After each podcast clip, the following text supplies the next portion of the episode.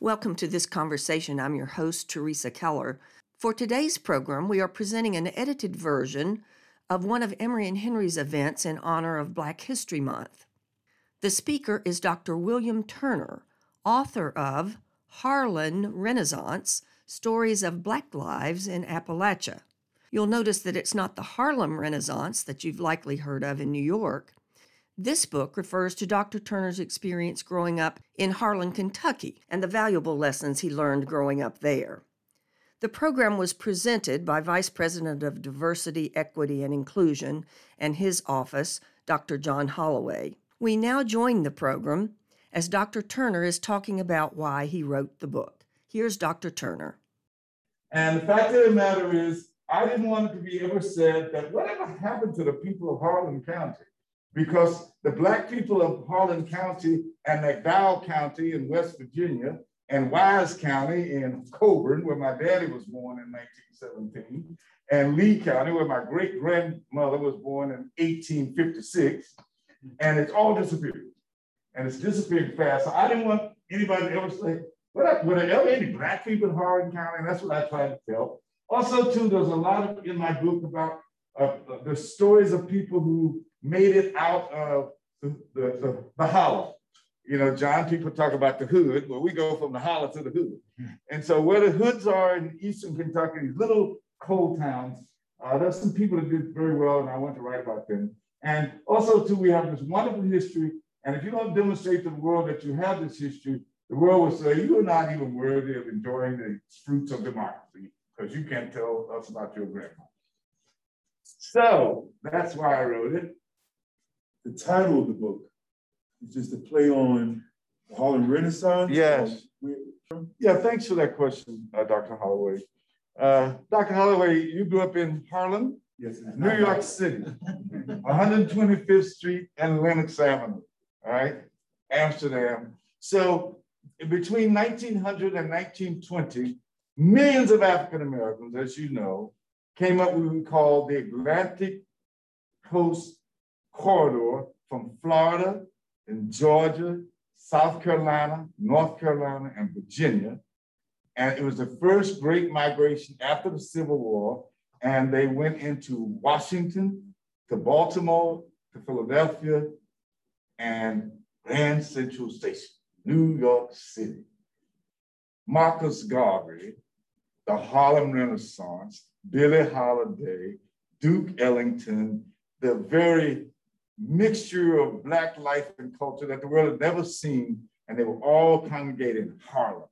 Uh, that was a segregated space, ground zero uh, for, for Black America. At the same time, between 1900 and 1920, thousands and thousands of Black people were moving from central Alabama in a migration route being recruited specifically by United States Steel. My father worked for the United States Steel Coal and Coke Company for 48 years. US Steel, as you may know, between 1900 and 1920 was the equivalent of Amazon. It was the biggest, most highly capitalized company in the United States. World War I was built on steel and U.S. Steel, if you've ever been to Birmingham, Birmingham used to be called what? Steel City. Uh, uh, there was coal mining around Tuscaloosa, around Birmingham, Ensley, all of these spaces in central Alabama, uh, the Black Belt, and those same people were, and by the way, United States Steel also at that time operated the most malicious employment labor thing, is that the state of Alabama, between the end of the Civil War and 1900, uh, they would arrest Black people for absolutely nothing, no real offense, loitering, for example. They would put them in prison, in Alabama's prisons. United States Steel would come along and lease them as convicts, and they would work in the mine in Jasper, Alabama for free for five years. And many of those men took off and came to Harlan County in the 1920s. So uh, US Steel was a, a, huge company. And so I always thought of Harlan, if you look at the population density, there were the three two towns in central West Kentucky that I named there starting off, is Gary, West Virginia. Gary, West Virginia is right near Welch, West Virginia. It is also very close to Keystone, West Virginia, in what they call the Pocahontas coal fields. It was the richest coal fields in America at that time, okay? And so thousands and thousands of blacks went there. Why was it called Gary? Because the, the, the chief attorney for United States Steel was a man named Gary. G-A-R-Y was his last name. Not only that, United States Steel, which was a vertically integrated company, had smelting plants in Gary, Indiana. Same Gary, United States Steel. My hometown, people say, your hometown is L-Y-N-C-H? Are you kidding me? I grew up in a town called Lynch, Kentucky. L-Y-N-C-H. That'll be the first thing people ask. I said, no, no, no, no. It wasn't for that reason that they named it Lynch. The president of United States Steel was named John Lynch. So throughout Eastern Kentucky, you know, so when we got to Harlan, I always called it the blackest town for mountains around. Because when, where I grew up in Harlan, Kentucky and Lynch, Kentucky, there were 13,000 people when I was born there in 1946. And a third of them were black. So when you consider 4,000 black people in a little bitty space. And if, you know, we had juke joints, y'all know juke joints, like they have in Harlem, little bars and cabarets. And we had a Negro baseball league team. Uh, we had semi-pro basketball league teams. Uh, when I first went to the University of Kentucky, was the first time I called my mother immediately after arriving on that campus. And I called mom, I said, Mom, this is unbelievable. I've never seen this many white people in my life. I mean, it was like taking a kid out of Johannesburg to London.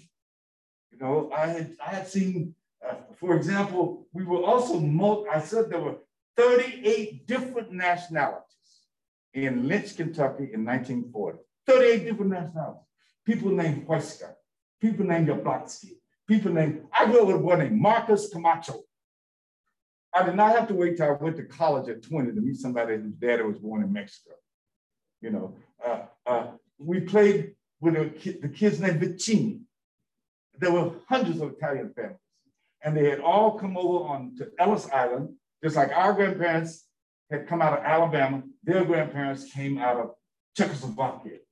Uh, uh, in 1966, people began to use the word, a, a derisive word toward whites called a honky.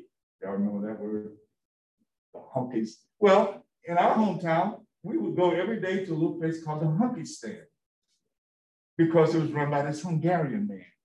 And everybody called it the Hunky Stand like it was McDonald's, you know. yeah, but called, we didn't think of the word hunky as like, you know, some dirty word. So yeah, uh, it was. It, I tried my best to do a play on words between the Harlem Renaissance in your New York and the Harlan where we grew up, uh, Butcher Hollow. Uh, it was just to say black people were in the same numbers there proportionally as blacks were in the that you know centering place called New York City. Just a reminder that you're listening to this conversation and you're hearing excerpts of a presentation made at Emory and Henry during Black History Month.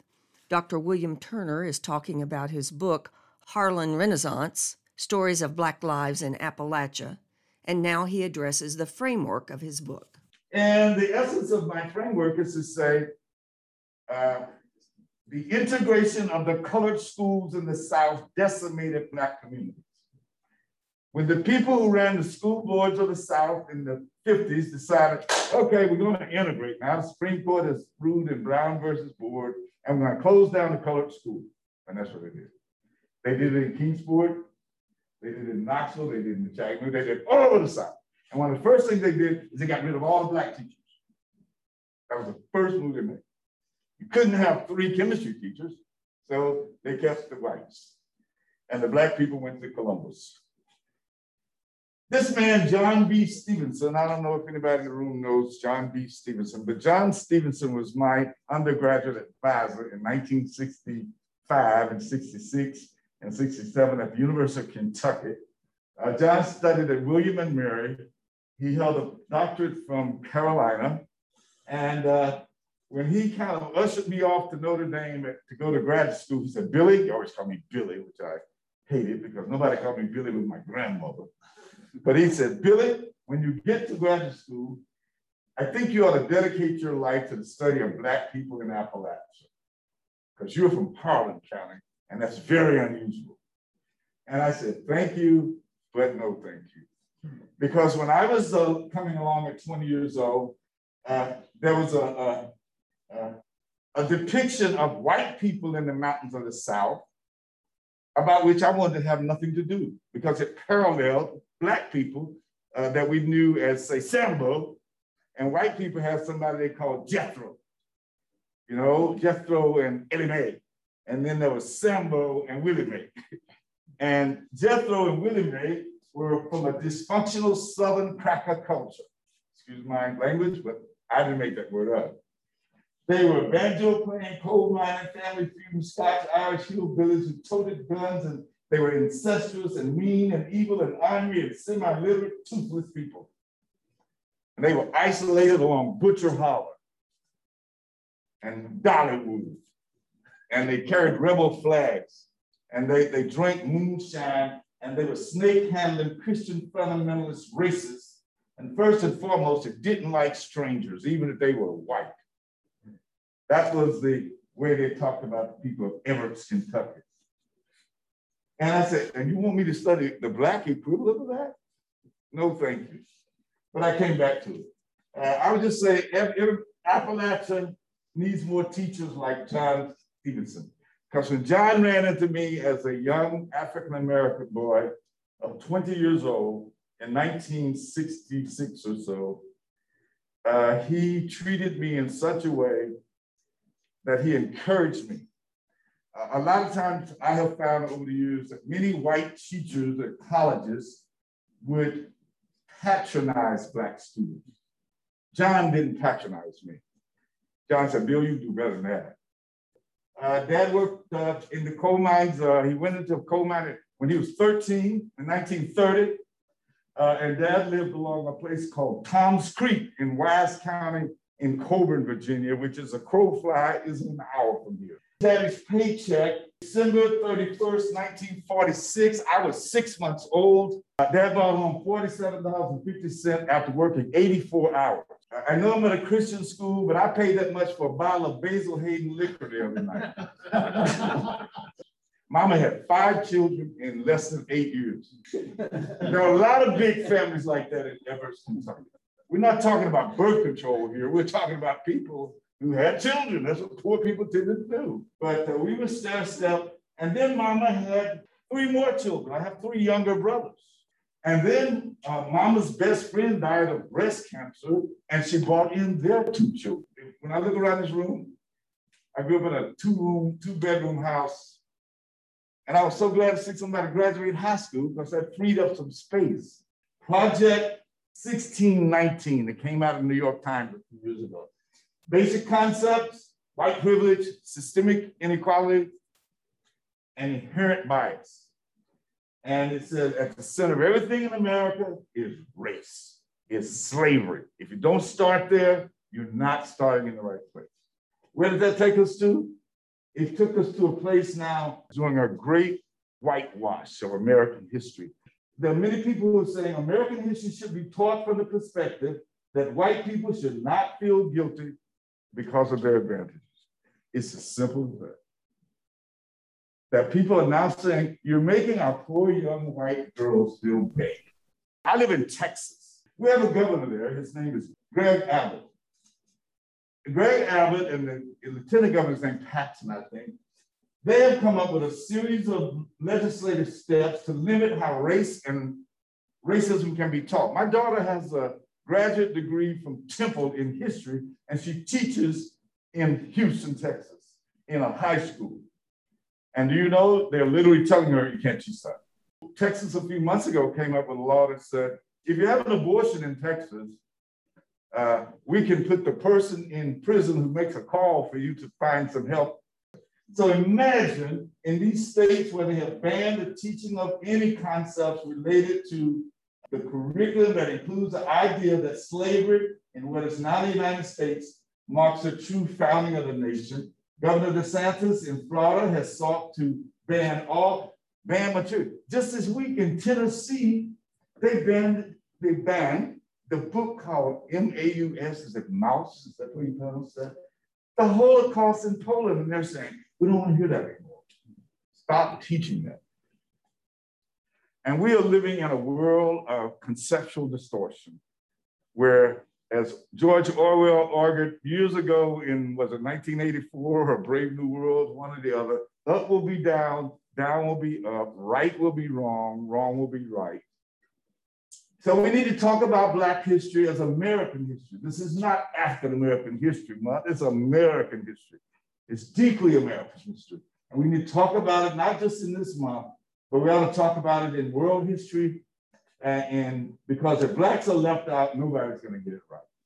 So I'm talking about how lost, confused, unsure, unclear, perplexed, disoriented, a lot of young Black people are because uh, uh, they've missed out on the transference of certain attitudes, beliefs, customs, dances, jokes, information, moods, legends, opinions, prejudices, soft skills, superstitions, techniques, the stuff my grandmama taught. All cultures have their stuff, their rituals, their courtesies. And I'm saying we've come to a point where uh, I think a lot of the murdering and the killing and the, the disregard for life itself that we see in some communities is rooted deeply in the loss of stuff.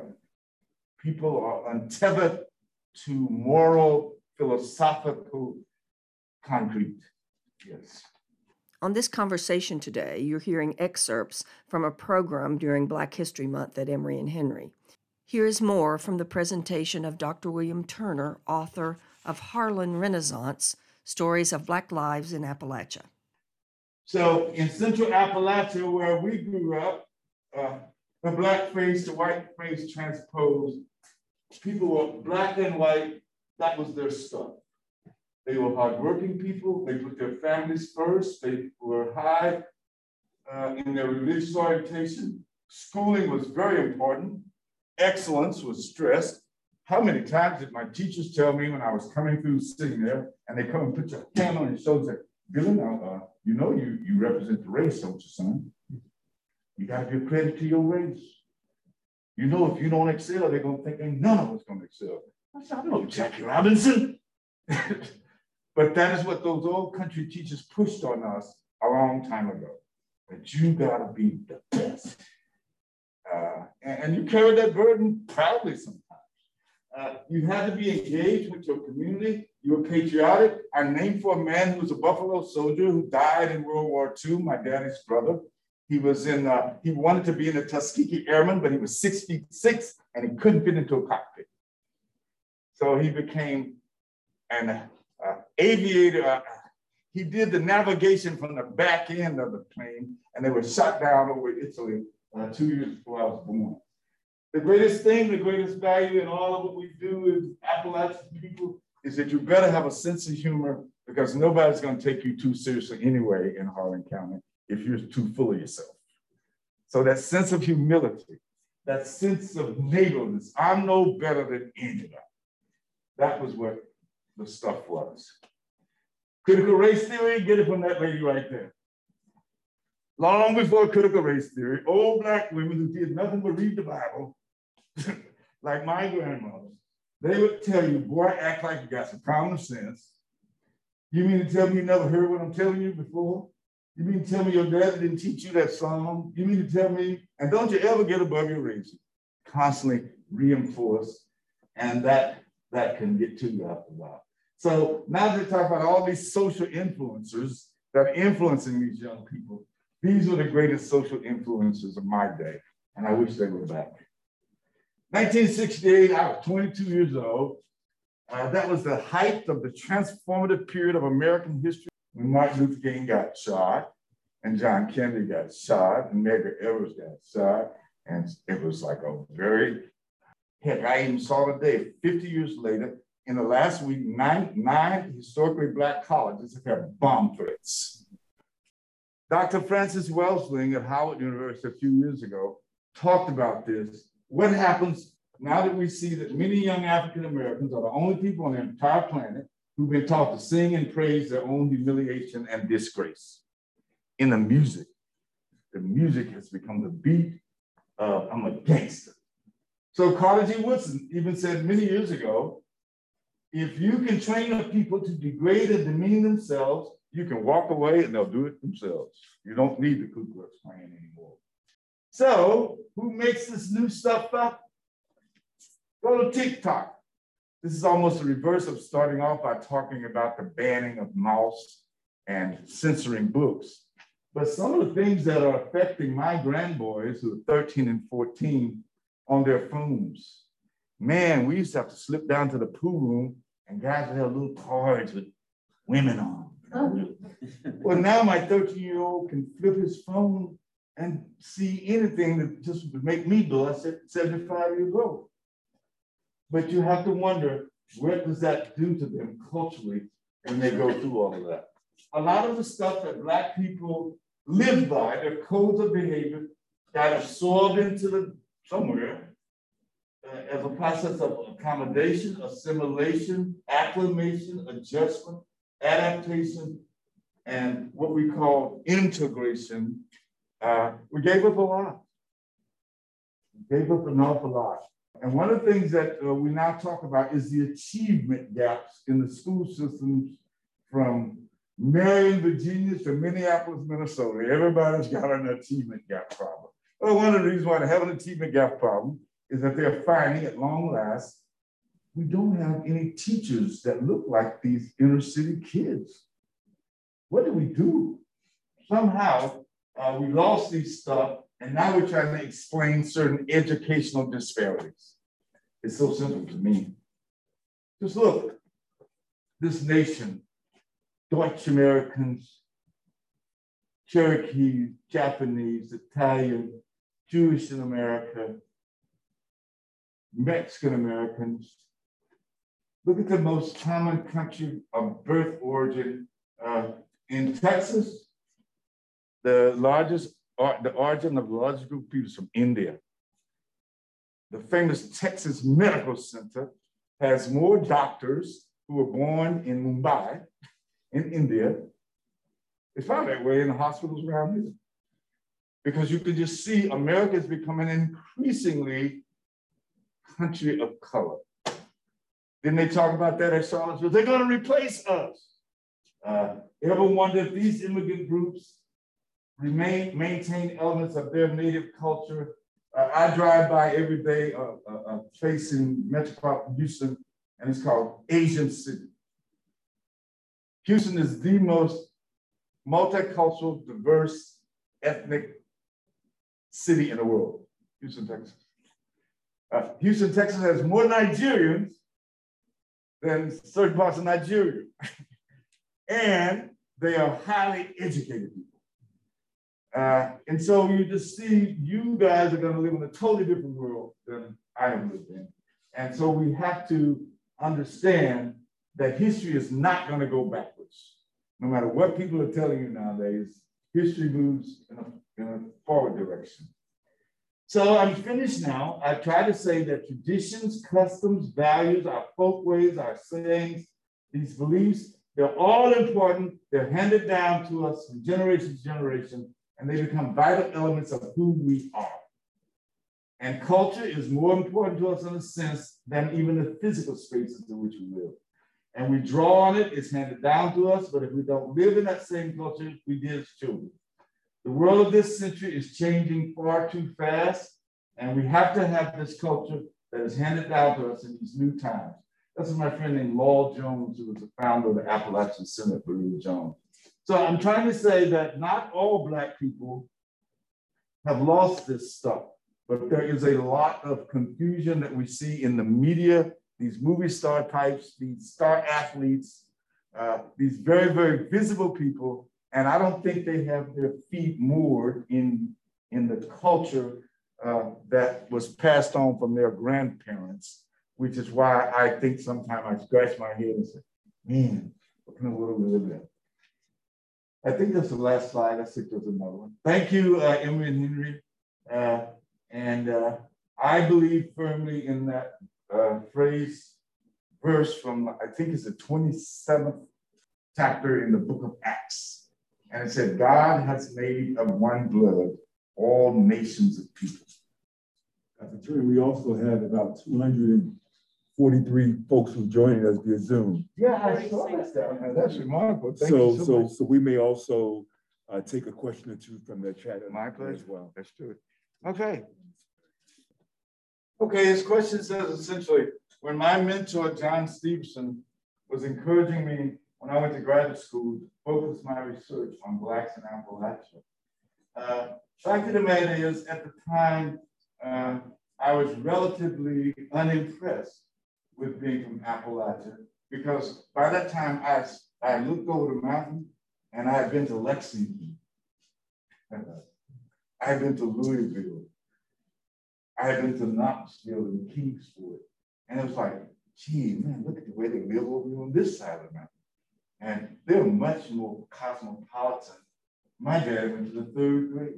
My mama married my dad when she was 15 in 1938.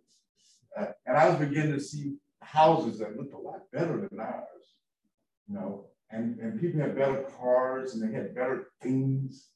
And you know how it is when you're a country boy and you go to New York City and you look back to where you come from, you almost want to deny its existence and say, I'm not from there. Uh, I want to identify this group of people here. And then some, at some point, by the time I was in my mid 20s, I realized that what my father did, those coal miners, those salt of the earth people, had helped to build the whole country because mining coal was at the basis of the Industrial Revolution. And they were hardworking, and it, it never did I disparage them.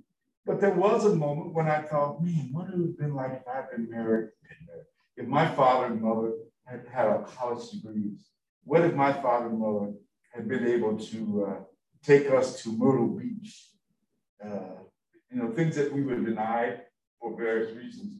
And so you get to a place that you realize that there are people that have a better car, that have a better house. Grandma always said, but they're not better than you. And so I also began to realize that Appalachian people, uh, yeah. And so I became much more confident about, you know, those roots, even though much of the Harlan uh, County, uh, the, the coal counties of Southwest Virginia, uh, you know, it lasted for just over 125 years. Even the coal camps that made Abingdon, Virginia, they used to say the trains went up into West Virginia and got coal. They brought it back to Abingdon and got money. With that last comment, you can see how appropriate Dr. Turner's presentation was for this area. Our gratitude to Dr. John Holloway, Vice President of Diversity, Equity, and Inclusion at Emory and Henry, and Emily Bishop on his staff for helping us with the material for this program today. You'll hear Dr. Holloway thank Dr. Turner for the presentation, and we thank you for joining us today on this conversation. I'm Teresa Keller. You can hear this program Wednesdays at 6 and Sundays at 2 here on 90.7. For more information and older programs, you can go to the archives at wehcfm.com. Comments are always welcome at wehc at ehc.edu. Thank you for listening to your community radio station.